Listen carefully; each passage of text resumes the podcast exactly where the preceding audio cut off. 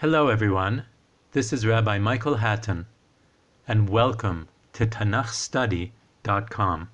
Our section today, chapter 21 of Sefer Bimidbar, verses 1 through 9, continues the account of the journey towards the land and records the travails of the people of Israel along the way.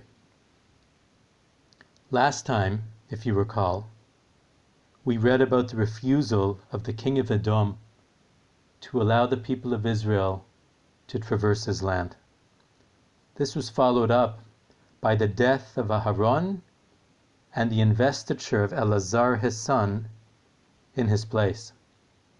Backing up a little further, chapter 20 informed us of the people's arrival at Kadesh in the wilderness of Tzin, how they thirsted how Moshe and Aharon struck the rock and were condemned to perish.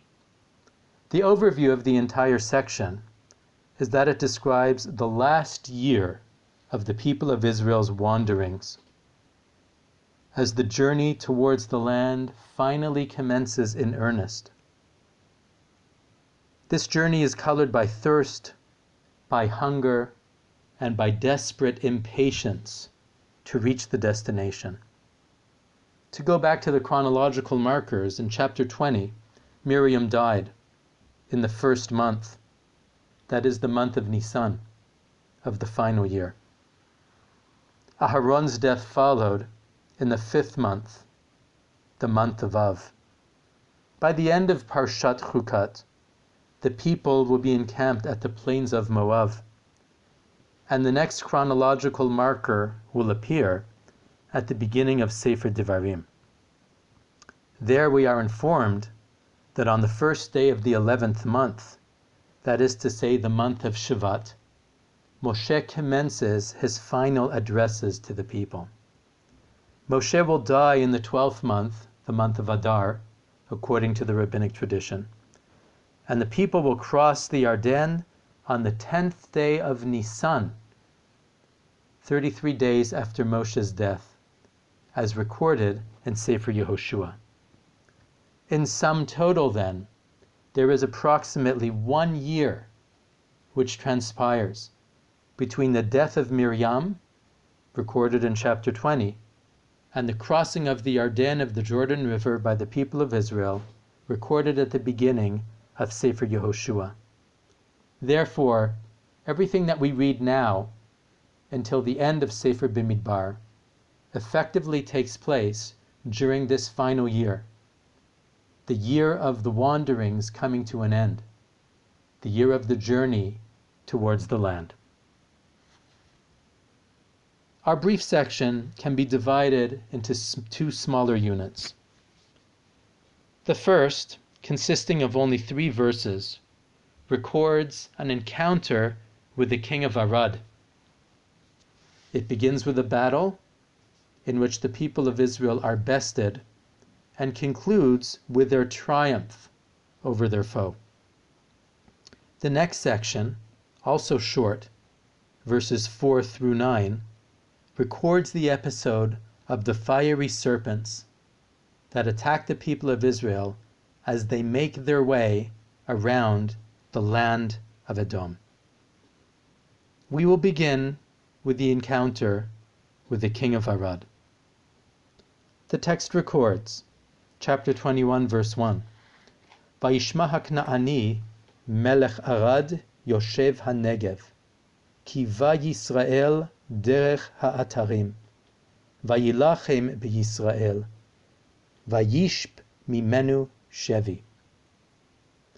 The Canaanite king of Arad, who dwelt in the Negev, heard of the approach of the people of Israel by way of Atarim he battled against the people of Israel and captured captives from them.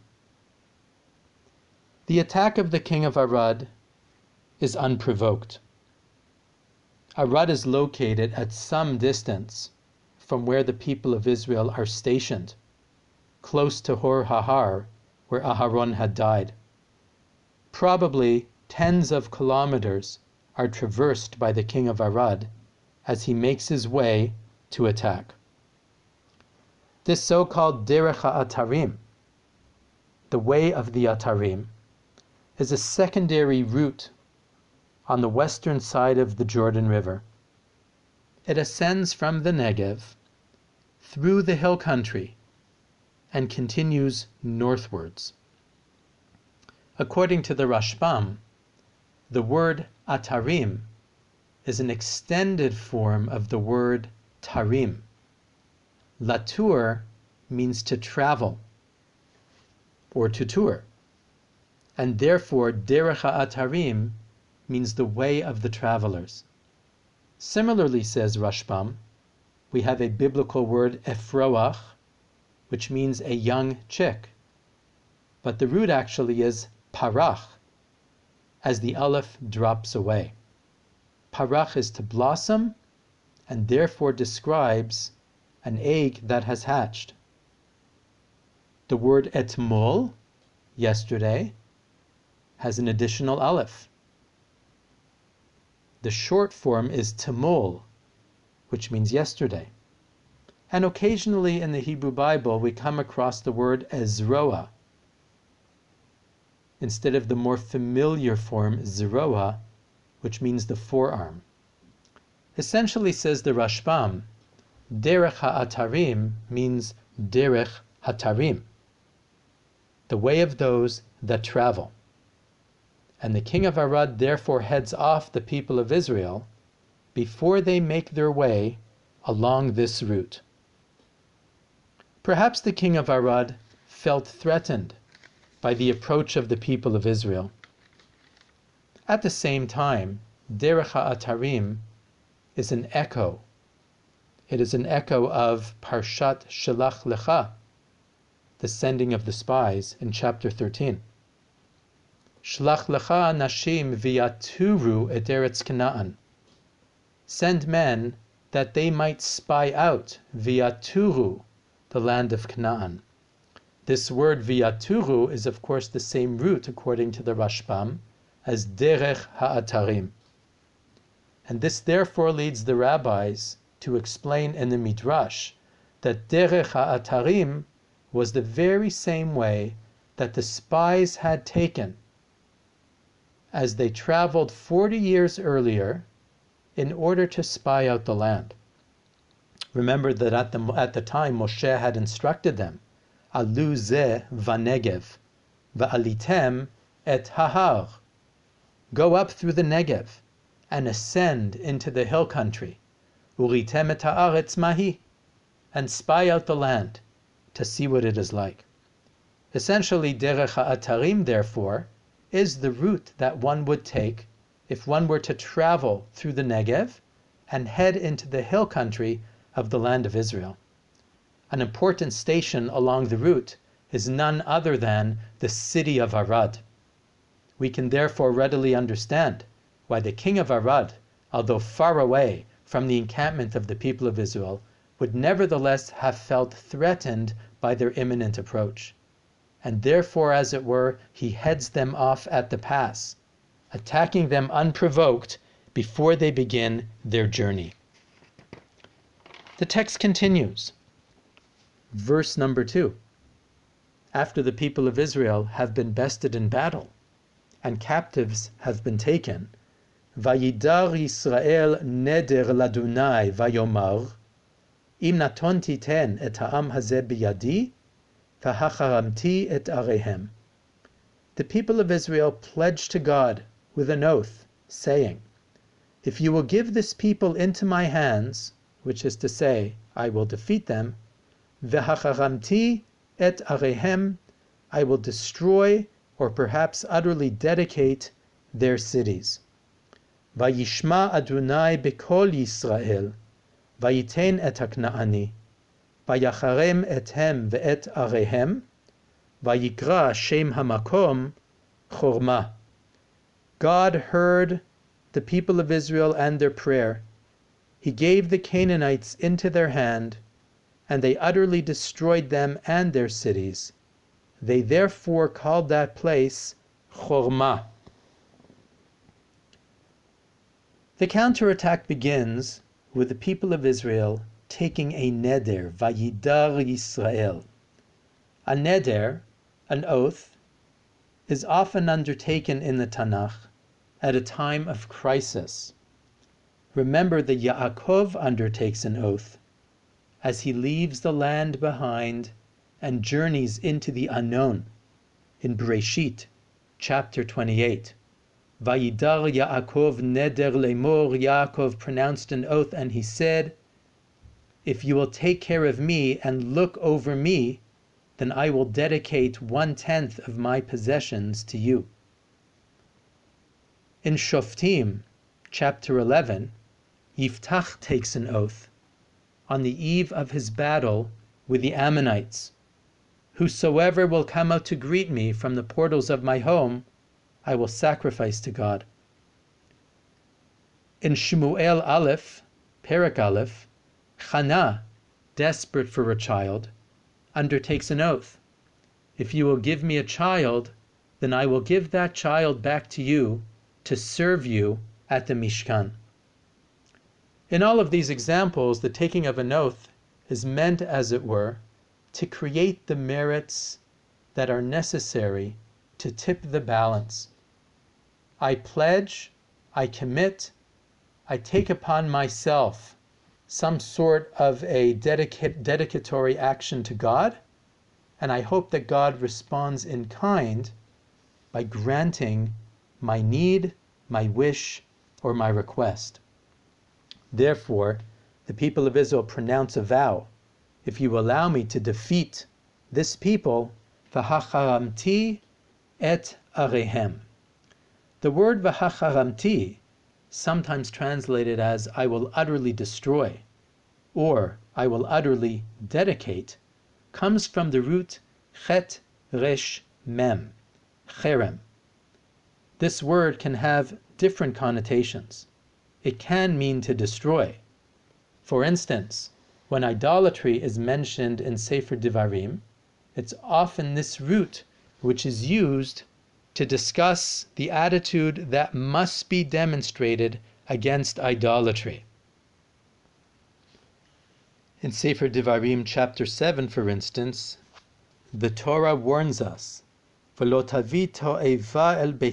do not bring an abomination, which is to say, an idol, into your home, lest you become cherem like it. Shaketz to shaketzenu, you shall surely treat it as abominable. V'ta'ev to ta'avenu, ki cheremhu, because it is to be destroyed. At the same time, the root can also mean to dedicate something to God. Thus, in Parshat Bechukotai, in the discussion of offerings to the Mishkan, we come across the idea of a cherem, which is to say something dedicated to the Mishkan, or to God, which cannot be redeemed. Rashi's interpretation of the term here, V'hacharamti et arehem, is Akdish shilalam lagavoha. I will dedicate the spoils to God and make no use of them. And actually recalls Joshua's battle against Yericho, where the spoils were in fact dedicated to God. In Rabbinic Hebrew, the word cherem means a ban. One can be placed under a cherem and effectively excommunicated from the community. There's even a parallel in Arabic. A harem or a harem are women that are specially dedicated to the potentate in a slightly different usage, the Temple Mount is known in Arabic as Haram al Sharif, the noble enclosure, that is to say, that which is off limits. The basic meaning of the root cherem is that which is off limits. This can mean something which is subject to destruction because of its idolatrous essence, or it can mean something which is wholly dedicated to God and will not be used by anyone else. Bnei Israel prevail in the battle, and they in fact fulfill their vow. What's most striking in the passage is the fact that the people of Israel take initiative. The king of Arad attacks them, takes captives, and the people of Israel pronounce a vow and counterattack. They prevail, they defeat, they triumph, and they fulfill their vow. It truly is a story of Israelite initiative. Interestingly enough, in the Midrash, Melech Arad, the king of Arad who dwells in the Negev, is none other than Amalek in disguise. As Rashi puts it, the Amalekites disguised their language to speak Canaanite. This was in order to trick the people of Israel. The people of Israel would pray to God for victory over Canaanites, not realizing that they were fighting Amalekites. People of Israel noticed, Rashi says, that the king of Arad and his soldiers were dressed as Amalekites, even as they seemed to be speaking Canaanite. Therefore, the people of Israel, concludes Rashi, offered a generic prayer, Im naton titen et ha'am hazeh biyadi, if you will allow me to defeat this people, without designating whether they were Canaanite or whether they were Amalekite.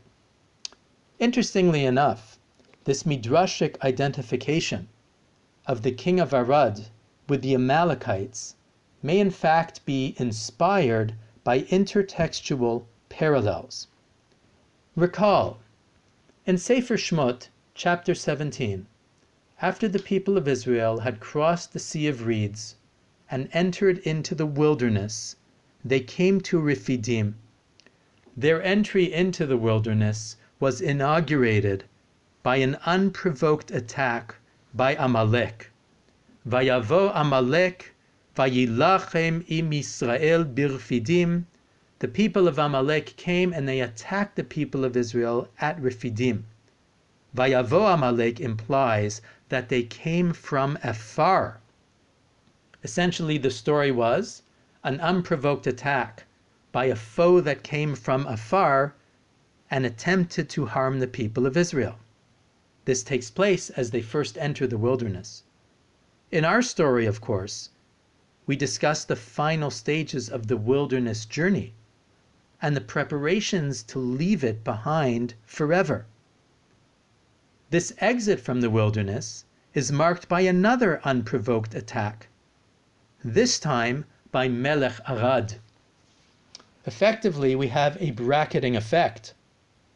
The experience of the wilderness is inaugurated by an unprovoked attack, and it is ended with an unprovoked attack. Perhaps this led the Midrashic rabbis to identify Melech Arad with none other than Amalek. Of course, as I mentioned earlier, the route taken by the king of Arad is associated with the route taken by the spies, Derech Ha'atarim. Perhaps we have in our story then echoes of earlier failures and vulnerabilities.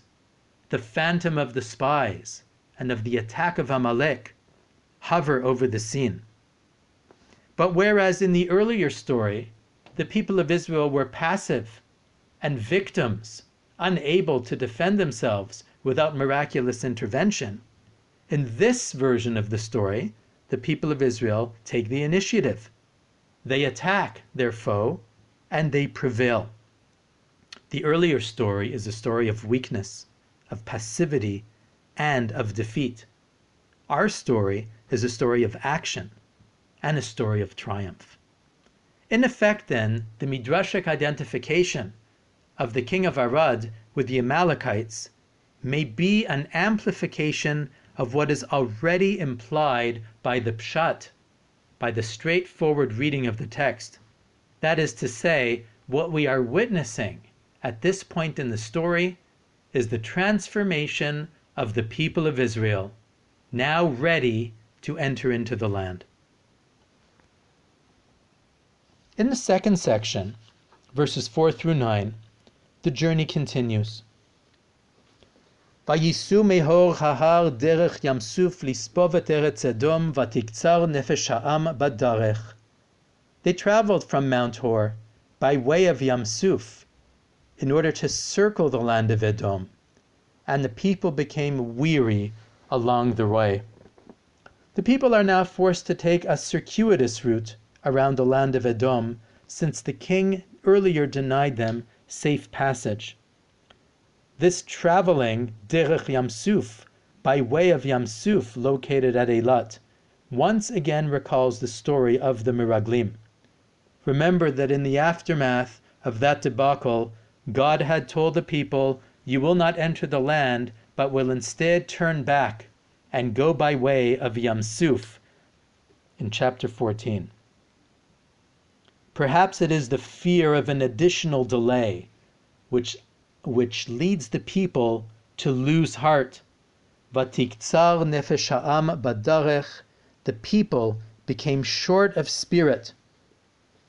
Rashi translates, Betorach haderech, not along the way, but because of the way, because of the journey that was difficult.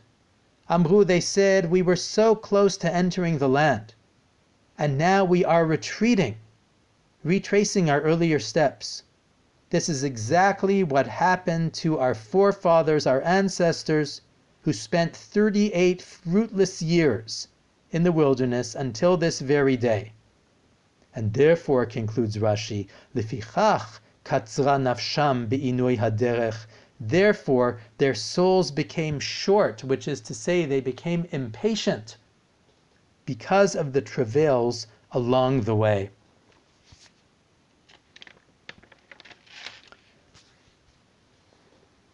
Vayidaber ha'am, I'm in now verse 5, Vayidaber ha'am belohim uv'moshe lama ha'elitunu mimitzrayim lamut bamidbar, ki ein lechem ve'ein mayim, v'nafshenu katza balechem hakilokel. The people spoke out against God and against Moshe. Why have you taken us out of the land of Egypt to die in the wilderness? There is no bread and there is no water. Our souls are sickened with lechem hakilokel, the bread that is kilokel. This complaint speaks to their desperate impatience to leave the wilderness and to enter the land. Although the manna provided sustenance, it was not bread. Ein lechem. We do not have bread that we have grown. Ein mayim. We do not have water that we have secured we live in a state of limbo. V'nafshenu katza, and our soul is sick of lechem hakilokel. Ibn Ezra translates kilokel from the root kal, which is to say that which is light and insubstantial. We would prefer bread and not manna. The Chizkuni goes a step further. Lechem hakilokel, kilokel is similar to kilkul, which is ruin or destruction. Lechem hakilokel, this ruinous food that we would prefer to no longer eat. Now God sends the Nechashim HaSerafim. Vayishalach Adonai ba'am et ha-nechashim ha-serafim vayinashechu et ha'am. Vayamot amrav mi-Yisrael. God sent against the people the fiery serpents who bit the people and many of the people of Israel perished. The fieriness refers probably to the poison venom of these creatures. These dangerous denizens of the midbar, of the wilderness, can deliver a lethal bite. In the Midrash, of course, which Rashi mentions, and Ibn Ezra acknowledges, the serpent is a classic speaker of Lashon Hara, of negative talk, of evil talk, and recalls the story in Genesis where the Nachash leads Chava astray and encourages her to eat from the tree that God had forbidden. The Midrash suggests that the people of Israel are therefore being punished midah keneged midah, measure for measure. They spoke out about the manna. They spoke out about their situation in spite of, in spite of God's providential care. Effectively speaking Lashon Hara. And therefore they are punished by being attacked by the serpents. But the people do tshuva. Verse number seven relates after they are bitten, Vayavo ha'amel Moshe vayomeru chatanu. Kidibarnu vadunai vavach. Hitpalel el Adunai viaser me'alenu et hanachash. Vayitpalel Moshe ba'ad ha'am. The people came to Moshe and they said, We have sinned. We have spoken against God and against you. Pray, our, pray on our behalf to God, so that He remove from upon us this serpent plague. And Moshe prayed on behalf of the people. Moshe prays without hesitation. While he may have been personally hurt by the people's accusations, it does not stop him from immediately attempting to alleviate their plight. Vayomer Adonai el Moshe aseh saraf ושים אותו על נס. והיה כל הנשוך וראה אותו וחי. God said to Moshe, prepare a saraf, a fiery serpent, and place it upon a standard or upon a pole, so that anyone who was bitten will gaze upon it and will live. Moshe does so. The pole, or the standard, is here indicated by the Hebrew word nes. And in fact, the word nes in the Tanakh means precisely that. Depending on the context, it can be the mast of a ship, it can be a tall pole. It can be a flag which flutters at a great height. All of those are a nes. In Rabbinic Hebrew, of course, the word also means a miracle. And this is a derivative of the same idea. That which is obvious, that which is visible, that which is seen from afar, is essentially what a miracle is. So therefore, the ness of the Tanakh becomes transformed into the ness of Rabbinic Hebrew. Vayas Moshe nechash nechoshet, vayisimehu al hanes, v'haya im nashach hanachashet ish, v'hibit el nechash hanachoshet v'chai. Moshe prepared a serpent of nechoshet, and he placed it upon a pole. And so it was, if a serpent had bitten a man, he would look at the serpent of Nechoshet and he would live. Moshe prepares the serpent from Nechoshet. Nechoshet is a metal. In its pure form, it means copper. As an alloy, it could mean bronze. Bronze being an alloy of copper and tin. Bronze is, of course, much more sturdy than copper but in this particular context, it may have been either one. Effectively, this is an alliteration. Nechash, nechoshet sound very similar. Perhaps Nachash is called a Nachash because its color is like the color of Nechoshet. In any case, Moshe prepares a serpent out of copper or bronze and raises it up high. The commentaries are absolutely adamant that no idolatry or iconography could possibly be implied by this Nachash. As Ibn, Ezra, as Ibn Ezra puts it in very strong terms, Khalila, Khalila, God forbid that this should be anything but the fulfillment of God's command, and God's wisdom surpasses our own. Which is to say for the Ibn Ezra, we do not know why God commanded this particular item in order to provide healing, nor can we rationally explain by what mechanism the serpent healed.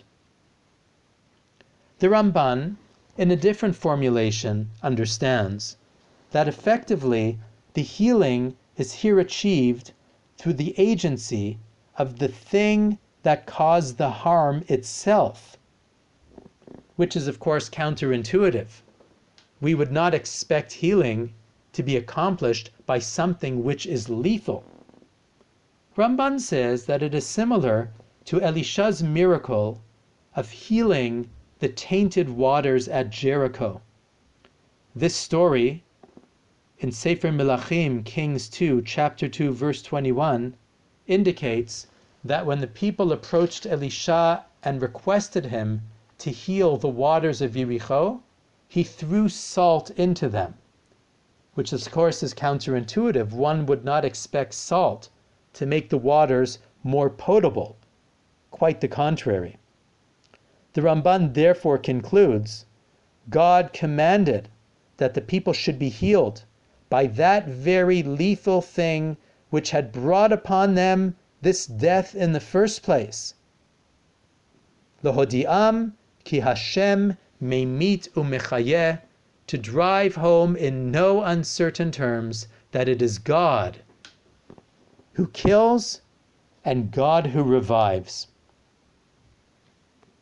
The Sforno, on the other hand, understands that placing the serpent on the standard was a reminder to the people of their transgression.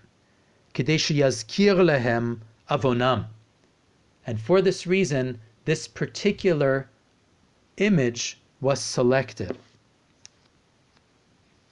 In the classic Mishnaic formulation, at the end of chapter 3 of Tractate Rosh Hashanah, we read the following. The Mishnah draws a parallel. Shemot chapter 17 reports in the battle against Amalek that when Moshe raised his hands, the people of Israel would prevail. And when his hands fell, they would be defeated. Does that indicate, asks the Mishnah, that Moshe's hands either won the battle or lost it? Not at all. As long as the people of Israel looked heavenwards and would subjugate their hearts to their Father in heaven, they would prevail. Otherwise, they would be defeated. Similarly, the Mishnah quotes our episode Prepare a serpent and place it on a standard so that whoever sees it who has been bitten will live. Is it then the serpent who kills or the serpent who revives? Not at all, says the Mishnah. Bisman Yisrael mistaklin klape mala, when the people of Israel would gaze heavenward and subjugate their hearts to their Father in heaven, hayu mitrapim, they would be healed. Otherwise, they would waste away. Effectively, the Mishnah is suggesting that it is not Moshe's hands raised up high, nor the serpent on the pool that brings victory and healing but rather the gaze heavenwards and the subjugation of our hearts to God's will. Essentially, it is the tshuva, the repentance of the people of Israel, that wins the day. Of course, it's instructive to note, to recall our earlier discussion, that according to this Mishnah on Rosh Hashanah, once again we have an implied linkage between the battle against Amalek on the one hand and the serpent which follows the battle against the king of Arad on the other hand, as if somehow the king of Arad and the Amalekites may in fact be transposed one with the other. It is instructive to note that in the end, this, this Nachash, this serpent image, was in fact shattered and destroyed by King Chizkiyahu in a story recorded in the second book of Kings, chapter 18. Chizkiyahu was a great religious reformer, and he ruled over the kingdom of Yehuda on the eve of the Assyrian invasion in the 8th century BCE. The text records he did that which was righteous in the eyes of God, as his ancestor David had done. He tore down the high places, he broke down the idolatrous stones, he cut down the idolatrous trees. Verse number 4 of chapter 18 records, V'chitat nechash hanechoshet asher Moshe. He smashed the bronze serpent which Moshe had prepared, because in those days the people of Israel would offer it incense and call it Nehushtan.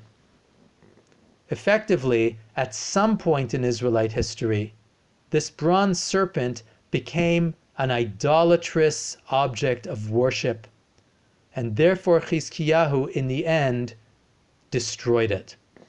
This, of course, indicates his ardor and his fervor, as well as his courage in taking something beloved to the people with great historical value, having been fashioned by Moshe himself, and recalling an important event in their collective memory and destroying it because it had become idolatry.